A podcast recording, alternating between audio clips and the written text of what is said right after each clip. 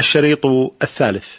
حياته قبل البعثة رعيه للغنم عمله صلى الله عليه وسلم في التجارة ثم زواجه من خديجة. وقد قام أبو طالب بحق سيدنا محمد صلى الله عليه وسلم خير قيام وكان ربما قدمه على ولده. ولما بلغ رسول الله صلى الله عليه وسلم اثنتي عشرة سنة خرج مع عمه أبي طالب إلى الشام في التجارة. ووقعت له هناك حادثة غريبة. وهذه الحادثة تتمثل في أن أبا طالب عم النبي صلى الله عليه وسلم ما خرج به إلى الشام مر على راهب يقال له بحيرة. في مكان يقال له بصرى فهذا الراهب اسمه جرجيس لما نزل به أبو طالب ومن معه أكرم ضيافتهم ثم قال من معكم؟ قالوا نحن. قال ما معكم أحد آخر؟ قالوا معنا صبي عند متاعنا. قال ائتوني به. فلما جاء النبي صلى الله عليه وسلم ورآه بحيرة الراهب نظر في وجهه وكان يعرف أن هذا الوقت وقت خروج نبي. ثم بحث فوجد خاتم النبوة. وخاتم النبوة هذا عبارة عن ورمة في كتف النبي من خلف صلى الله وسلم عليه بقدر البيضة. يقول بحيرة لأبي طالب إنكم حين أشرفتم من العقبة لم يبق حجر ولا شجر إلا وخر بذلك أي ساجدا للنبي صلى الله عليه وآله وسلم. ولا تسجد هذه إلا لنبي وإني أعرفه بخاتم النبوة في أسفل غضروف كتفه. مثل التفاحة إنا وجدناه في كتبنا فرآه فوجده كذلك فقال لأبي طالب ارجع به فإني أخاف عليه آه، اليهود أي في الشام. فرجع به إلى مكة. وحضر صلوات الله وسلامه عليه حلف الفضول وذلك حين بلغ الخامسة عشرة من عمره. وهذا الحلف تداعت إليه بنو هاشم وبنو المطلب وبنو أسد وبنو زهرة وبنو تيم. اجتمعوا في دار عبد الله بن جدعان التيمي وذلك لسنه وشرفه وتعاقدوا على ألا يجدوا مظلوما بمكة سواء كان من أهلها أو من غيرهم إلا نصروه وأخذوا له حقه. وكان النبي صلى الله عليه وسلم يقول بعد ذلك حضرت حلف الفضول ولو دعيت إلى مثله في الإسلام لأجبت وما أحب أن لي به حمر النعم. وحمر النعم هي الإبل الحمراء التي تشتاق إليها نفوس العرب وتحبها. وكان النبي صلى الله عليه وسلم في تلك الفترة يرعى الغنم وذلك مقابل قراريط أي أموال قليلة لأهل مكة. عن جابر قال كنا مع النبي صلى الله عليه وسلم بمر الظهران مكان من قريب من مكة يقول ونحن نجني الكباث كباث ثمر الأراك اللي هو السواك. يقول فقال النبي صلى الله عليه وسلم عليكم بالأسود منه. قال فقلنا يا رسول الله كأنك رعيت الغنم. يعني هذه الأشياء لا يعرفها إلا رعاة الغنم؟ قال كأنك رعيت الغنم. قال نعم. رواه الإمام مسلم في صحيحه. وقال صلى الله عليه وسلم ما بعث الله نبيا إلا رعى الغنم. فقال أصحابه وأنت؟ قال نعم. كنت أرعاها على قراريط لأهل مكة. رواه الإمام البخاري في صحيحه. قال أهل العلم لعل الحكمة من إلهام الأنبياء من رعي الغنم قبل النبوة أن يحصل لهم التمرن برعيها على ما يكلفونه من القيام بأمر أمتهم لأن في مخالطتها أي الغنم ما يحصل لهم الحلم والشفقة لأنهم إذا صبروا على رعيها وجمعها بعد تفرقها في المرعى ودفع عدوها عنها ألفوا من ذلك الصبر على الأمة. وخصت الغنم بذلك لكونها أضعف من غيرها ولأن تفرقها أكثر من تفرق الإبل والبقر. وبعد رعي الغنم اشتغل النبي صلى الله عليه وسلم بالتجارة ولما بلغ خديجة ما وصف به النبي صلى الله عليه وسلم من كريم الأخلاق والأمانة بعثت إليه وعرضت عليه أن يخرج في مال لها إلى الشام. وخديجة هي بنت هويلد من أشراف قومها من بني مخزوم من قريش طبعا. فطلبت من النبي صلى الله عليه وسلم أن يخرج بمال لها إلى الشام مع غلام لها يقال له ميسرة. فوافق النبي صلى الله عليه وآله وسلم. وخرج بمالها وتاجر لها ولما رجع إلى مكة أخبرها ميسرة بما وقع من النبي صلى الله عليه وسلم من كريم خلقه وحسن تعامله وما كانت من بركة وقعت له صلوات الله وسلامه عليه. كل هذا جعلها تعجب به فتحدث عن إعجابها به مع صديقاتها. وكان ممن تحدثت معها به صديقة لها يقال لها نفيسة. فذهبت نفيسة إلى النبي صلى الله عليه وسلم وعرضت عليه أن يتزوج خديجة. فقبل صلوات الله وسلامه عليه وذهب مع أعمامه إلى عم خديجة وتم الزواج. وكانت سنها على المشهور أربعين سنة وكان سن النبي صلى الله عليه وسلم الخامسة والعشرين. وقد أحبها النبي صلى الله عليه وسلم حبا شديدا ولم يتزوج عليها في حياتها أبدا ورزقه الله تبارك وتعالى منها الولد. فولدت له عبد الله والقاسم وفاطمة وزينب ورقية وأم كلثوم رضي الله تبارك وتعالى عنهم أجمعين. ولما بلغ النبي صلى الله عليه وسلم الخامسة والثلاثين من عمره وقع أمر مهم وهو أن قريشا قررت إعادة بناء الكعبة وذلك أن الكعبة قد تساقطت بعض حجارتها. وكان قد جاءها سيل شديد أثر في بنيانها كثيرا. واختلفوا. هل يرممون البيت أو يهدمونه ويبنونه من جديد؟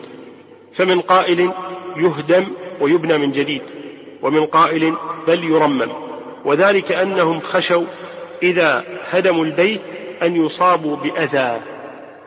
وذلك أن أمر أبرهة قريب جدا وكثير منهم قد يعني عاصروا وقت أبرهة وعرفوا ونظروا ما وقع لأبرهة وجيشه حين أرادوا ذلك البيت المقدس عند الله تبارك وتعالى. فقام الوليد بن المغيرة وقال والله لنهدمنه ولنبنينه من جديد فقالوا إنا نخاف أن نصاب بأذى فقال وأي أذى؟ وأنتم إنما أردتم الخير. قالوا فابدأ أنت. قال نعم. فجاء الوليد إلى الكعبة ورفع الفأس وقال اللهم لن ترع. يعني لا تخاف يا رب لا تخف يا رب. لا نريد إيذاءك وإنما نريد الخير. وهذا لا شك يدل على جهلهم بالله تبارك وتعالى. الشاهد أنه بعد ذلك قام فضرب ثم انتظر فلم يصب بأذى فقال أيها الناس اهدموا. فقالوا لا حتى تصبح وأنت سليم. قال نعم. فذهب الناس إلى منامهم فلما أصبح وإذا لم يصب بأذى فقاموا جميعا وهدموا البيت الحرام. ولكنهم لما هدموا البيت وأرادوا إعادة بنائه قالوا لا يدخل في بنائه إلا مال طيب فلا يقبل مال ربا ولا ميسر ولا مهر بغي ولا مال مسروق. وهذا شيء عجيب. هم على كفرهم يعرفون المال الحلال من المال الحرام. الشاهد أن المال الحلال الذي جمعوه كان قليلا لم يكفي لبناء الكعبة. فبنوا الكعبة على ما هي عليه الآن ثم جعلوا هذا السور أو هذا القوس الذي نراه والذي يسميه كثير من الناس حجر إسماعيل. وليس لإسماعيل عليه الصلاة والسلام حجر بل هو الحجر أو الجدر كما كان يسميه أهل مكة. وهذا الحجر يعتبر من مكة. ستة أذرع من الميزاب إلى الحجر هذه كلها تعتبر من داخل الكعبة. ولذلك إذا أردنا أن نطوف حول الكعبة لا يجوز لنا أن نطوف من داخل الحجر لأننا مطالبون بأن نطوف حول الكعبة لا أن نطوف في الكعبة. وكان للكعبة بابان. فجعلوا لها بابا واحدا وكان الباب ملاصقا للأرض فرفعوه حتى يدخلوا من شاءوا ويمنعوا من شاءوا. وقد سألت عائشة رضي الله عنها رسول الله صلى الله عليه وسلم عن الجدر أمن البيت هو؟ الجدر قلنا هو الحجر. قال نعم. قالت فما لهم لم يدخلوه في البيت؟ قال إن قومتي قصرت بهم النفقة. قالت فما شأن بابه مرتفعا. قال فعل ذلك قومك ليدخلوا من شاءوا ويمنعوا من شاءوا.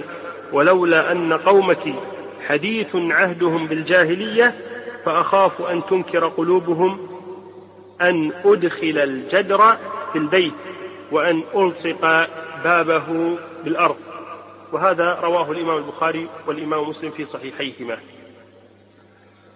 وذلك من النبي صلى الله عليه وسلم عين الحكمة. إذ أن قريشا ستقول انظروا إلى محمد صلى الله عليه وسلم يدعي أنه مرسل من الله. أول ما فتح مكة هدم بيت الله. ولذا رأى النبي صلى الله عليه وسلم أن الحكمة أن يؤخر هذا الأمر. ولكن هل تأخر هذا الأمر كثيرا؟ إنه لم يتأخر كثيرا. وذلك أنه في خلافة أمير المؤمنين عبد الله بن الزبير رضي الله تبارك وتعالى عنه. وذلك سنة أربعين من الهجرة. سنة خمس وستين من هجرة النبي صلى الله عليه وسلم أو سنة أربع وستين. قام عبد الله بن الزبير فأدخل الحجرة في الكعبة ووسع الكعبة وأطال بنيانها وأنزل الباب إلى الأرض وجعل للكعبة بابين كل ذلك كما أراده النبي صلى الله عليه وآله وسلم. وهذا الحديث رواه لنا الإمام مسلم في صحيحه رحمه الله تبارك وتعالى. قال عطاء إن عبد الله بن الزبير جمع الناس فقال يا أيها الناس أشيروا علي في الكعبة أنقضها ثم أبني بناءها أو أصلح ما وهى منها. وذلك بعد أن ضربت الكعبة أراد عبد الله بن الزبير أن يصلحها رضي الله عنه وأرضاه. يقول فقال ابن عباس فإني قد فرق لي رأي فيها.